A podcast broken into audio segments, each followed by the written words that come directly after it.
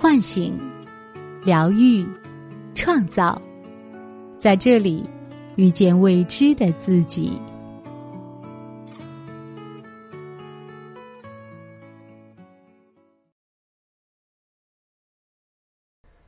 大家好，这里是张德芬空间，我是主播阮阳。此时此刻，我和你在一起。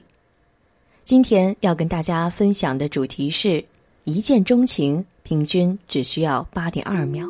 作者王瑞。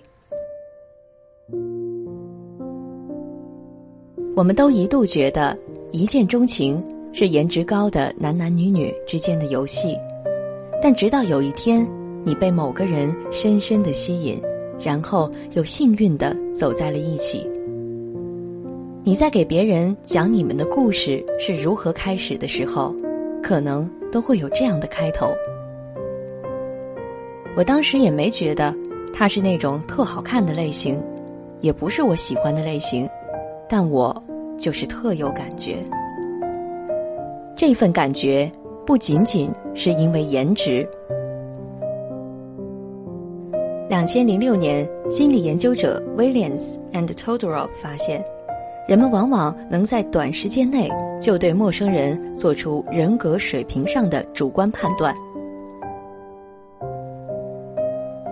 刊登在 Journal Archives of Sexual Behavior 杂志上的一篇研究表明，一见钟情的发生平均只需要 八点二 秒的时间。如果两人注视的时间少于 四点五 秒，可能就意味着没有那么有吸引力了。在这转瞬即逝的功夫里，我们收获了最关键的两个人格特点：性吸引力和信任感。也就是当我们在和别人描述对一个陌生人的印象时，我们往往会用到这样的表达：性吸引力，这人挺顺眼的哎，哎呀，他好帅，好高，皮肤怎么这么好呀？嘿，这姑娘条挺正嘿。信任感，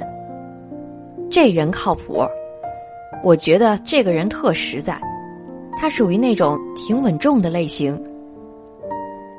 而且你会发现，这两个人格特点在判断一个人是否值得继续交往时，真的是最重要的参考因素。我们的大脑系统难道这么智能吗？能够自动给我们筛选出如此有价值的信息？其实不难理解，因为主要出于本能。异性之间的性吸引是不可动摇的基础，我们需要在短时间内判断感兴趣与否，然后才能进入之后的亲密关系阶段。而信任感则是在性吸引力的基础上，使得感情能够长久维持的关键。无论是家人、朋友还是恋人，都无法绕过这个标准存在。没有信任感，必然会产生感情危机，从而破坏我们的生活稳态和质量。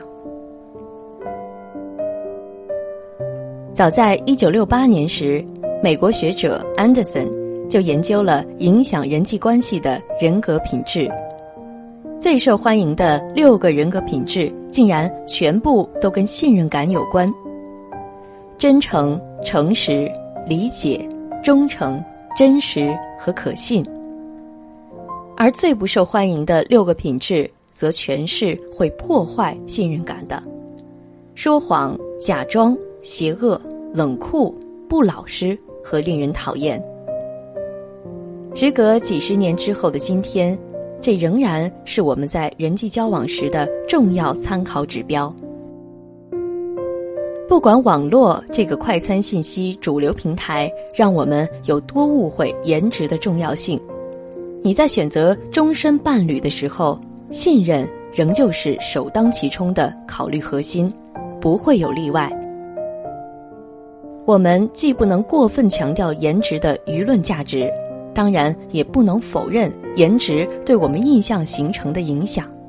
那么外表对第一印象究竟有什么样的影响呢？事实上，在我们没有说话或者做出任何肢体动作之前，就会开始向别人传递人格特点的信号了。二零零九年刊登在《Personality and Social Psychology》 Bullington 杂志上的一篇名为《基于外形的人格判断》的研究表明，参与者仅仅是看了照片，就能准确判断出照片中人物的内外向水平、情绪稳定性、开放性程度、自尊水平，还有是否有宗教信仰。而我们生活当中的人际关系深浅不同，除了少数亲密友人之外，多数的人际关系本来就是客观上没有机会去深入了解的，所以第一印象在这个时候就显得至关重要，甚至可以说第一印象就是我们浅层社交的全部了。我经常会向前来求助自信问题的读者推荐一个提升自信的方法，那就是录视频。出发点就是因为我们大多数人其实都不知道自己跟别人聊天时到底是什么样子，从来没有从第三视角看过。录一次视频，你就会发现，原来自己说话的时候竟然没有什么面部表情，肢体语言也是僵硬的，着装风格也根本没有衬出自己的优点。但我们自己脑子里预期的样子可要比实际当中的样子优美好看得多，这就导致我们的自我印象和外界的客观印象之间有了差距，因为我们的期待总是与我们收到的反馈有落差，这样一来很容易形成自我否定的思维模式。所以稍微给自己打扮，不是为了取悦别人，而是为了客观的自己更接近内心真实的自己。姣好的外表尽情欣赏无妨，但是如果我们能够对那些无可避免但可能影响判断的心理偏见有多一点的意识，可能有机会收获那些隐藏在外表之下的无数种人格魅力。情人节眼看着就要到了，不知道你是不是已经安排好了和心仪对象的约会呢？如果你特别想给对方留下一些不错的印象，我倒是有几个小建议可以跟大家分享。不要将自己套入某种类型中。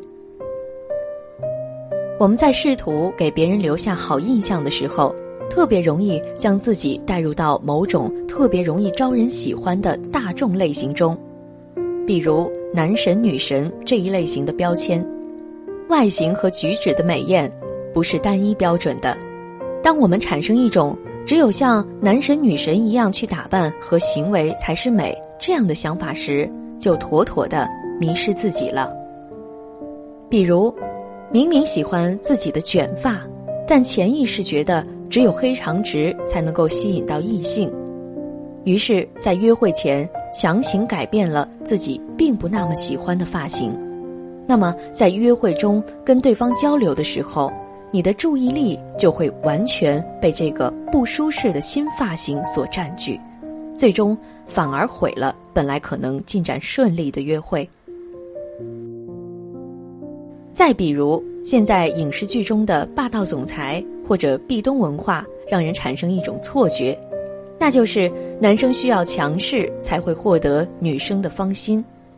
这让本来性格温柔的男生选择去模仿并非属于自己的特质，而错过对面那个可能恰好喜欢男生温柔的约会对象。所以尽量在第一次约会时就还原自己本来的样子，否则整个约会就会在尴尬和不自在当中进行。不要过早暴露过于私密的隐私。社会学家在解释人际关系时，常会用到一种理论，那就是逐渐暴露。人和人在从陌生人发展到非常亲密的关系时，遵循的原则就是自我的逐渐暴露。我们和陌生人常聊的话题是天气。如果你想要极力展示自己外向的魅力，和刚见了一次面的陌生人大聊自己情感上的困惑，多数情况是会吓跑对方的。因为这和人们对于一件事情走向的预期差距是过大的。当两个人对关系亲密程度的定位不一致时，比较容易产生分歧和不理解，最终往往以关系建立失败而结束。所以，如果是刚刚开始约会，别着急，多去了解一些不会产生太强烈情绪的话题，比如学校、工作、兴趣爱好等等，而不是在没有任何缓冲的情况下就涉及。诸如你和父母的关系如何，你对于之前经历的情感是怎么看的，你的童年幸福吗？值得特别提醒的一点是，如果一个你刚刚认识的陌生人不顾及你的接受程度，就开始给你倾诉自己内心深处的秘密，你千万不要以为是因为你的特别而让对方产生了这样的冲动。更有可能的一种情况是，对方存在一定程度的心理问题，比如缺乏维持亲密关系的能力，严重的情况甚至可能是边缘型人格障碍。提前回顾一下自己感兴趣的事情作为沟通点。为了避免尴尬症的出现，我们需要在约会之前回顾一下自己擅长的那些领域。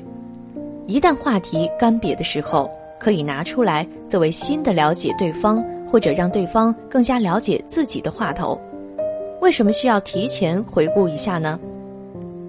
因为在紧张的时候，大脑空白不是一种夸张的表达方式，而是事实。如果约会对象的外形恰好就是你一直心仪的，不出意外的话，一定会有生理水平的紧张反应出现。在这个时候，大脑空白可不是你希望发生的，那么提前做一些必要的准备，会在一定程度上缓解高强度的紧张水平，帮助你更加真实地表现自己。本节目由张德芬空间和喜马拉雅联合出品，更多精彩内容可搜索微信公众号张德芬空间。